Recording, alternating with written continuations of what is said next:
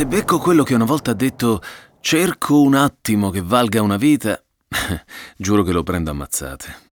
Io voglio una vita piena di attimi e basta. Una vita in cui tutti quelli che conosco sono attori di contorno. Spazio e riflettori all'unica star, io. Gli ascoltabili presenta La mia storia. Donne e uomini comuni, eventi straordinari. Chiamo Maurizio Selcioni. E questa è la mia storia.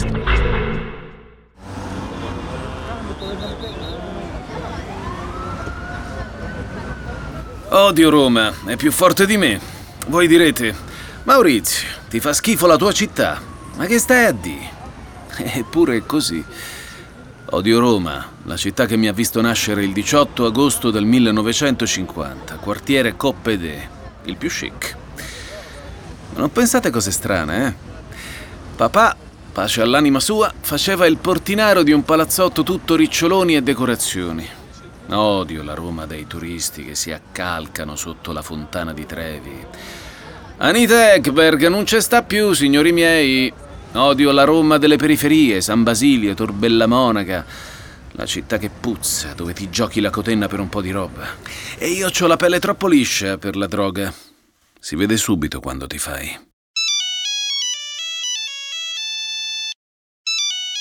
Odio la Roma dei finti uomini d'affari di quelli che sono in realtà soltanto dei palazzinari che parlano al telefono cellulare dalla mattina alla sera. E maledetto chi li ha inventati sti telefoni. Odio la Roma dei pariolini, la Roma dei venditori ambulanti, la Roma dei tifosi di calcio che si scannano per un derby del cavolo, ma... Ma Dio, Roma... Come farei senza di te?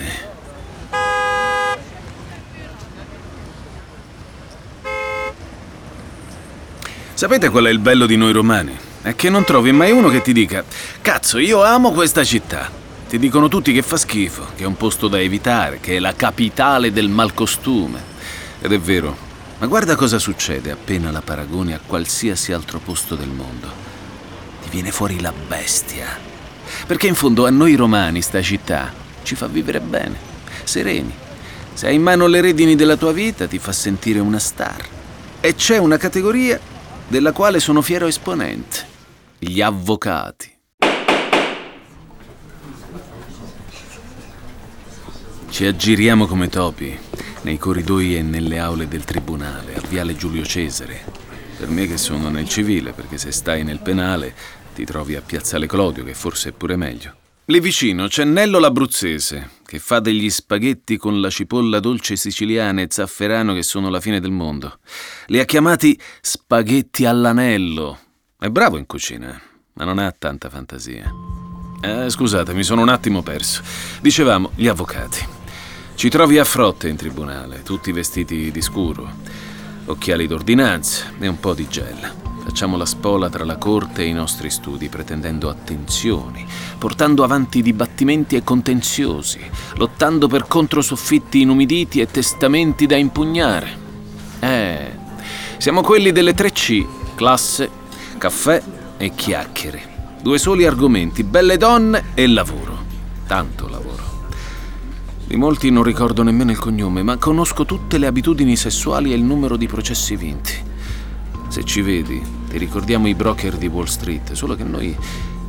noi non puzziamo di stalla. La mia vita scorre così, alternandosi tra il lavoro e l'altra grande soddisfazione della mia esistenza, la famiglia. Non è numerosa, devo dire, siamo in tre, ma eh, non stiamo stretti, eh. Eccola, Laura, mia moglie, la chiamata del mattino. Laura, dimmi. Ti ho lasciato le chiavi sotto lo zerbino al solito. Prendo la Volvo e vado a Capalbio. Che palle che non ci sei. Ma vabbè. Ma lo sai che devo lavorare, eh? Ubi Maior. Sì, sì, ti chiamo stasera. Dammi il tempo di sistemare la casa, fare un po' di spesa. Eh, e non ti dimenticare di dare da mangiare ad Alberto, che con questa scusa dello studio manco si alza dalla scrivania di camera sua. Stai serena? Ti penso. Anche io. Ciao Maurizio. Io le vorrei dire. Stai tranquilla. Se Alberto salta qualche pasto non succede niente. Hai visto che pancia si è fatto. Ma preferisco non farlo. Laura è una tranquillona, ma se ti chiede di fare una cosa non devi contraddirla, altrimenti sono cavoli tuoi, eh. Quando ci siamo conosciuti ho pensato che avesse gli occhi gli occhi più belli del mondo. Laura è la mia roccia, la molla che mi fa alzare dal letto, la mia migliore amica, la madre di mio figlio Alberto, vent'anni di ragazzone che è l'orgoglio nostro. e Laura è anche... Eh sì, è la rivale inconsapevole di Claudia. Sì, la mia amante. L'ultima volta l'ho vista ieri da lei. Mi ricorda alla perfezione le sue ultime parole prima di, di farmi andare via. Maurizio, vieni anche domani, dai. Sarò sola tutto il pomeriggio, mio marito torna a cena. E portami due uova, mi scoccia a uscire. Mi troverai qui con niente addosso. Io sono un uomo semplice, ho valori all'antica. Alla vita non ho mai chiesto tanto. So benissimo che avere una moglie perfetta che sappia anche scopare è difficile. Per questo che ho scelto due donne diverse.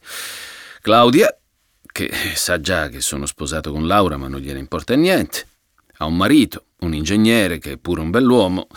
Insieme ci divertiamo, stiamo un sacco bene perché, perché nessuno pretende nulla dall'altro, a parte l'orgasmo e il regalo di compleanno che spesso sono la stessa cosa. Laura invece non ha idea dell'esistenza di Claudia e ci mancherebbe, eh? Tommaso, il mio migliore amico, non fa altro che ripetermi: Guarda che le donne hanno un fiuto particolare, magari l'ha capito, ma non te lo dice perché non vuole rovinare la famiglia. Sapete che c'è? Se c'è una categoria di gente che vuole mettere il becco su tutto, sono i farmacisti, come Tommaso. Forse pensano che salvarti il culo con le aspirine alle tre di notte li autorizza a dare opinioni non richieste. Per me non funziona così. Ah, questo deve essere Alberto, mio figlio. Esce a quest'ora per andare a studiare da un amico. Ha un esame il 17 ed è ossessionato. Qui è un disastro. Abbiamo ripetuto tutto tutto soltanto due volte. Non mi siedo. Anzi sì, e provo a togliermi il pensiero. O forse no. Boh, non lo so, che casino. Allora, Alberto sta preparando diritto del lavoro e sembra che stia per andare su Marte. Eh, quando studiavo io al mattino consegnavo la posta, il pomeriggio pulivo le scale del condominio e la sera aprivo il libro. Ma che pensi di fa? Studiare soltanto, tutto il giorno? Che te senti il figlio di Rockefeller? Eh, mi sembra ancora di sentire la voce di papà. Una voce pastosa, ciociara, un vedovo di enorme spessore morale. E mamma, mamma l'abbiamo persa, che ero ancora un bambino. Ha brutta malattia. Tu le donne le tratti così perché t'è mancata la figura femminile in casa. Ancora Tommaso che parla, eh? Dovevi fare lo psicologo, Tommaso, non il farmacista. E grazie per la diagnosi da supermercato, eh? È tarda mattinata, io ancora non sono andato in studio. La telefonata di Antonia, la mia segretaria, quasi perfetta, me lo ricorda senza colpo ferire. La chiamo quasi perfetta solo perché non è ancora riuscita a trasformarsi fisicamente in me. Per il resto, Antonia è un dono di Dio, se esiste Dio. Potrei affidarle anche la vita. E in fondo è già quello che faccio. Continuo a non rispondere. Sono le 11.40. Le 11.40 di un 2 luglio come tanti. Mi sono svegliato alle 9. Una doccia non veloce. La colazione al bar sotto casa. Succo d'arancia, un cornetto all'albicocca, la faccia dell'acidità. Me li porta al tavolo Assunta, la cameriera, la ragazza più bella di piazza Mazzini. Sorriso smagliante, corpo da ginnasta. Eh, chissà che palestra bazzica, sti occhietti da cerbiatta. Eh, concentrati, Mauri. Devi andare in studio, almeno per farti vedere presente dai collaboratori. Mettersi in macchina a mezzogiorno a Roma è da folli. Il 3 luglio poi il caldo è veramente pazzesco. Se fossi un uomo senza stile, indosserei una di quelle canottiere di cotone che asciugano il sudore. Se fossi un uomo senza stile, ho detto.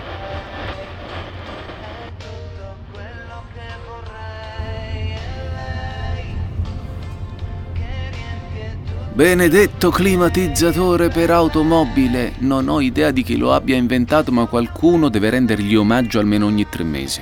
Oh, mi ha salvato la vita. Mi piace la musica classica mentre guido, mi rilassa, anche se non ricordo mai il nome di mezzo compositore.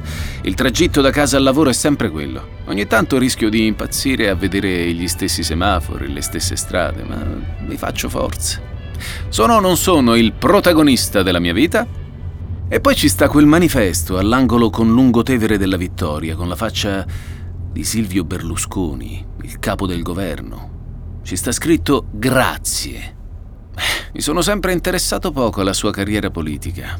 È ovvio, come imprenditore lo conosco, ma come politico veramente mi convince, sapete? Voglio dire, è uno che sa parlare con la gente, che sa come arrivare, no? Ho scelto di scendere in campo e di occuparmi della cosa pubblica perché non voglio vivere in un paese illiberale Ok, forse non sarà una figura così dirompente per questo paese, ma mi pare uno abbastanza figo, no?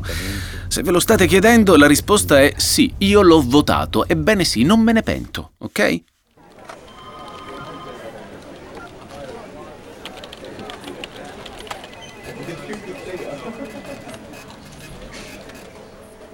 In ufficio il solito macello, ma mi importa poco purché vada tutto bene. Il mio socio storico, Santo, da Catanzaro, con ardore, è chiuso nel suo studio a riscattare un passato provinciale di mediocrità e, e soppressata. Lo biasimo, ma cerco di non farglielo capire. Come ogni volta che mi vede, Antonia mi sommerge di richieste, di cose da fare, di bisogni primari. La lascio fare. È una sorta di tacito patto. La mia segretaria mi dà l'impressione che ci sia un universo di impegni da sbrigare. Io le faccio qualche cenno con il capo di approvazione o di niego e poi, e poi ci pensa lei. Bisogna passare dalla cancelleria a cercare un fascicolo. Il praticante X deve prenotare una copia esecutiva di sentenza all'ufficio rilascio copie. E tocca aggiornare le spese nella scheda pratica. E si ricordi l'appuntamento col dottor Vergano, la ditta di imballaggi. Eccetera, eccetera, eccetera, eccetera. Ma questo 2 luglio del 1994 io non ho voglia di fare niente.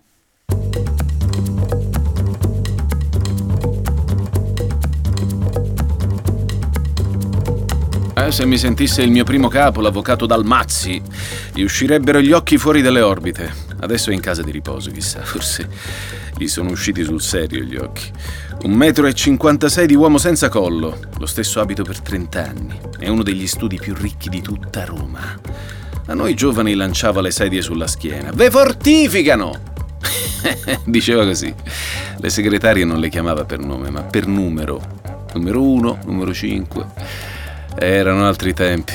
Ogni tanto li racconto a mio figlio e mi guarda come se fossi un pazzo. A ogni modo, lo spettro di Dalmazzi non mi ferma, eh?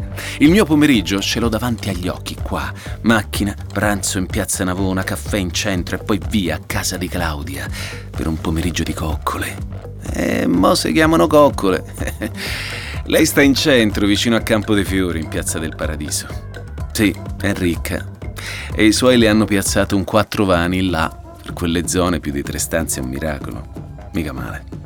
Il tempo di salutare Antonia, di darle l'impressione che tutto sia sotto controllo e mi rimetto a bordo della mia Mercedes. Ci vogliono 5 km prima di arrivare in centro, parcheggiare lì è impossibile, ma la solita Claudia ha un piccolo garage nel palazzo accanto a casa sua che è vuoto. Eh, eh il marito lavora, quindi Imbocco Ponte del Risorgimento e poi parte la staffetta sul Lungotevere, o meglio, sui Lungotevere, perché hanno nomi diversi, quelli che semaforo dopo semaforo mi accompagnano fino a casa di Claudia. Delle navi, Arnaldo da Brescia, in Augusta, Marzio, degli Altoviti. Due transenne e un vigile all'altezza di Piazza Paoli bloccano la mia traversata della città. Poco più indietro, tre volanti della polizia. Mi accosto e chiedo: Ma eh, hanno ammazzato qualcuno? Il vigile muove la testa, fa segno di no. È un corteo! Senza neanche guardarmi in faccia, me lo dice. Cerco di fare il simpatico. Eh, i soliti comunisti, eh! Lui sospira e per la prima volta mi lancia un'occhiataccia. No, froci. Froci. Non riesco a capire che vuole dire. So solo che devo parcheggiare la macchina e raggiungere Piazza del Paradiso a piedi. È un po' di strada da fare a piedi, fa caldo. Lo confesso al vigile. E mo te faccio pure la limonata, mi risponde.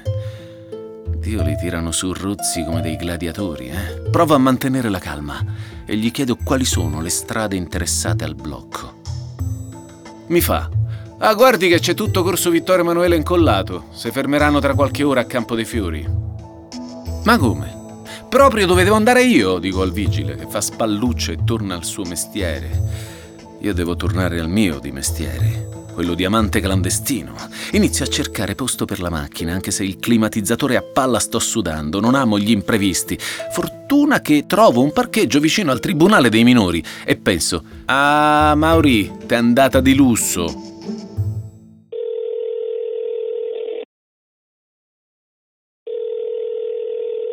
Chiamo Claudia. Le dico che la strada è chiusa, non posso arrivare al suo garage. Sì, ho visto, mi dice. Hai visto? Visto che? C'è il Gay Pride! Sbrigati! Ci sono tutte le strade chiuse, arrivare sarà un casino! Ordina. Quanto mi piace quando è imperativa. Mentre risalgo dal Tribunale dei Minori cercando di insediarmi in corso Vittorio Emanuele per arrivare a casa della mia donna, mi chiedo cos'è sto Gay Pride di cui parla Claudia. I froci che bloccano una città. No, ma dico, scherziamo. Non che abbia mai avuto nulla contro di loro, eh, ovviamente, lo so, lo so, ci sono sempre stati. Ma per me dovrebbero stare, che so, chiusi in casa a fare le loro cose, no? Così staremmo tutti contenti. Non è che mi faccia schifo vedere due uomini che si baciano, solo. Ma, ma solo perché lo devono fare davanti a me, dico? La mia storia. Donne e uomini comuni, eventi straordinari.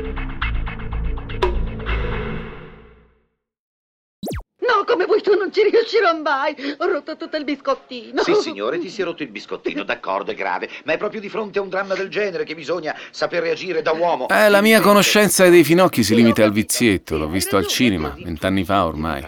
Mi sono divertito un casino. Oppure si ferma ai ricchioni che hanno massacrato De Botte e Pasolini sulla spiaggia. Voglio dire, non ne ho mai conosciuto uno vero, non gli ho mai stretto la mano, eh, ci mancherebbe. E adesso mi fanno un corteo. Ma per cosa?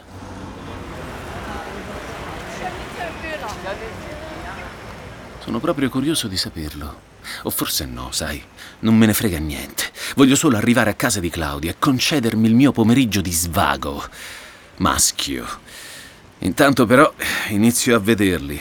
Mi ficco dentro una traversa di Corso Vittorio Emanuele e li osservo.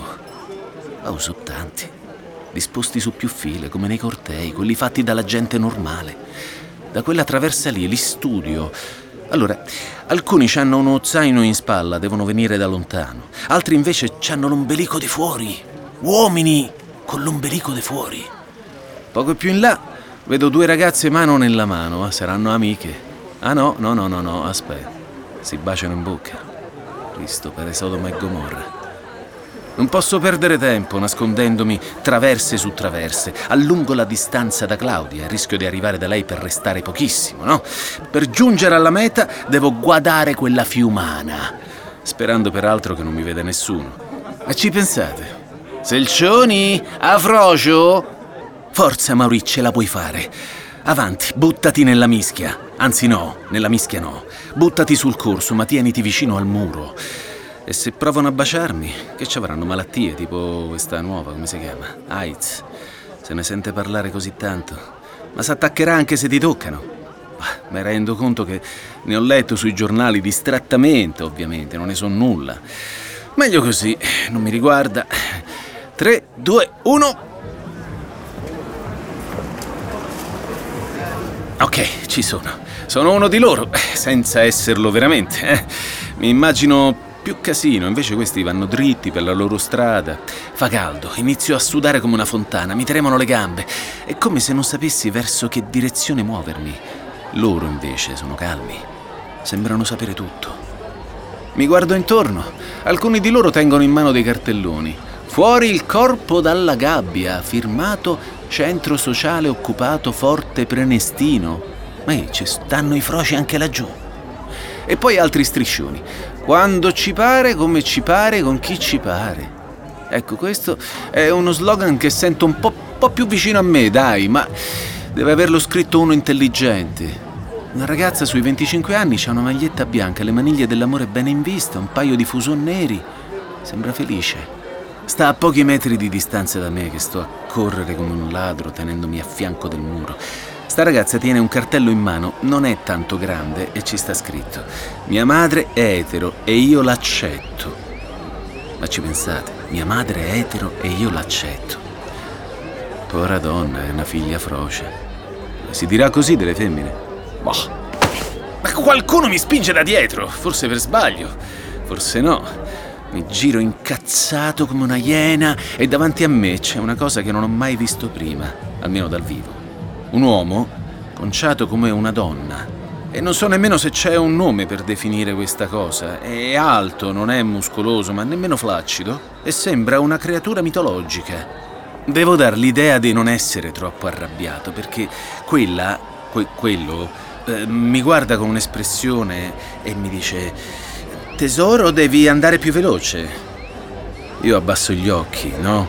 Giusto il tempo di accorgermi che questo, questa, al petto, in corrispondenza a quello che dovrebbe esserci il seno, no? Lì. Insomma, c'ha due copripentole. Qualcuno la richiama all'ordine. Vladimir, sempre a rimorchiare! E questo qua, eh, cioè questa qua, mi sorride e se ne va. Intorno a me intanto alcuni gruppi intonano cori di protesta. Anche loro stringono dei cartelli. Fermate l'AIDS, curate l'odio. E probabilmente sono malati, eh? forse contagiosi. Mi sa che è meglio che stia lontano, eh? Due di loro, due uomini, piangono. Dovete credermi, in quel momento mi è venuto un, un afflato di tenerezza. Certo, io non li tocco neanche con un fiore, da lontano, ma mi fanno pena. Non mi sono messo nei loro panni, chissà che significa essere ricchione. È malato pure. Eh, forse non deve essere una passeggiata, eh. Un'auto blu improvvisamente sfreccia tra la folla separandola in due ali. Che sarà mai? E perché lo fanno passare a me no? Eh? Sento qualcuno che grida intorno a me. È il sindaco, il sindaco, deve fare il suo intervento. Il sindaco! Ma veramente Rutelli, con tutti gli impicci che ci stanno a Roma, trova il tempo di venire qui in mezzo a sto carnevale a fare interventi? No, vabbè, pure le camionette no. Sto per arrivare alla fine di corso Vittorio Emanuele, finalmente, quando passa un, un camion, un furgone, un Iveco rosso di medie dimensioni. Sul tetto è montata una specie di impalcatura sulla quale stanno a ballare almeno dieci ragazzi. Sulla fiancata c'è un adesivo con un enorme arcobaleno affiancato da un telo bianco con la scritta Qui grida il circolo Cicoria. Noi siamo normali. Beh, scusate, ma chi ve si è mai filato? E poi normali, ne siete sicuri? Io provo a guardarli, sti fenomeni. Sembrano vestiti come si deve. Io penso ai loro genitori, poracci. Sti ragazzetti dovrebbero stare a casa, a studiare, a lavorare. E invece stanno qua a fare festa. Guarda, guarda, uno muove il culo avanti e indietro, un altro grida qualcosa di incomprensibile, quello invece... Cristo di un Dio! Ma quello è mio figlio Alberto. Ma che cazzo fa? È scemo.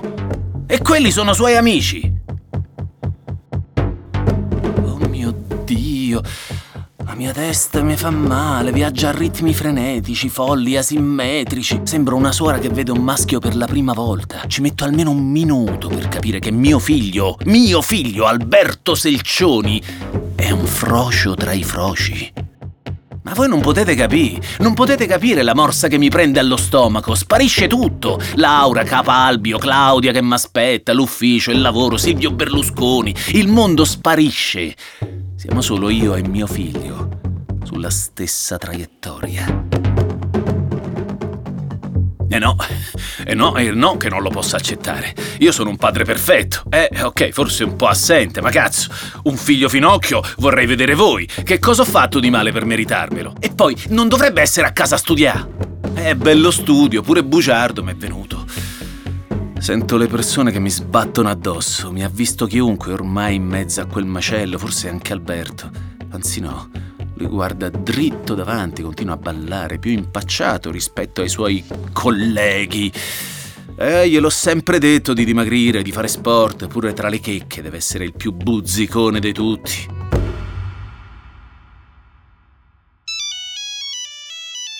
È Claudia. E non c'ho tempo, Cla. Sto nella mischia, nella mischia voglio restarci. Devo vedere fino a che punto di mortificazione arriva quello stronzo di mio figlio Alberto. Eh, e adesso chi glielo dice a Laura? Mannaggia. Aspetta. E se Laura sapesse già tutto? E se mi avessero tenuto all'oscuro? Mannaggia a loro! È andata così, ma certo! È andata sempre così. La madre lo ha protetto, gliel'ha fatte passare tutte, a mia insaputa. Io le cose le venivo a scoprire sempre dopo, a fatto compiuto, come quando ha deciso di non andare al campeggio con gli amici del calcio, alle elementari. Eh, dovevo capirlo da lì che c'era qualcosa che non andava. Mannaggia. Mi sento come quando a tre anni mio padre mi ha lanciato in acqua a fregene senza i braccioli. L'acqua mi entrava nel naso, negli occhi, nelle orecchie e lo stomaco stringeva forte, stringe forte come adesso. E non ho alternative, eh? No. Che cazzo ci faccio qui? Ma che padre sono? Allora, mio figlio non è la persona che credevo di conoscere. Adesso ho solo voglia di sfilarmi da lì, di tornare a casa da solo e di mettermi a piangere. Io che non piango nemmeno quando penso a mia madre. Mannaggia. Ancora Claudia. Eh, la richiamerò stasera o domani, insomma, un casino per volta, per favore. Senti, senti. Questa è la voce di Francesco Rutelli. Deve aver iniziato il suo discorso a Campo dei Fiori. Non riesco a capire una parola di quello che dice. Non riesco nemmeno a capire dove sto. Allora, io non so con quale forza riesco a tornare a casa. Quando apro la porta vengo assalito da un odore di chiuso, un odore che però è familiare, confortevole, mi dà l'illusione di sentirmi protetto. Vado verso il telefono, controllo i messaggi alla segreteria. Maurizio, qui a Capalbio tutto ok. Ti chiamo da una cabina telefonica. Mm, non ricordavo quanto fosse scomodo non avere il telefono a casa. Come va? Tutto bene? Un abbraccio, mi manchi. Eh, col cazzo che te manco, traditrice, complice. Mi sento preso in giro. Sicuramente mi hanno escluso, sì, perché mio figlio non ha voluto dirmi niente. Perché? Perché ha paura di me. Forse pensa che non sarò all'altezza. Va bene, non sarò Michael Kane, ma non sono nemmeno uno scappato di casa. Mi sembra di non conoscere un pezzo della mia vita, capite? Mi sento incompleto.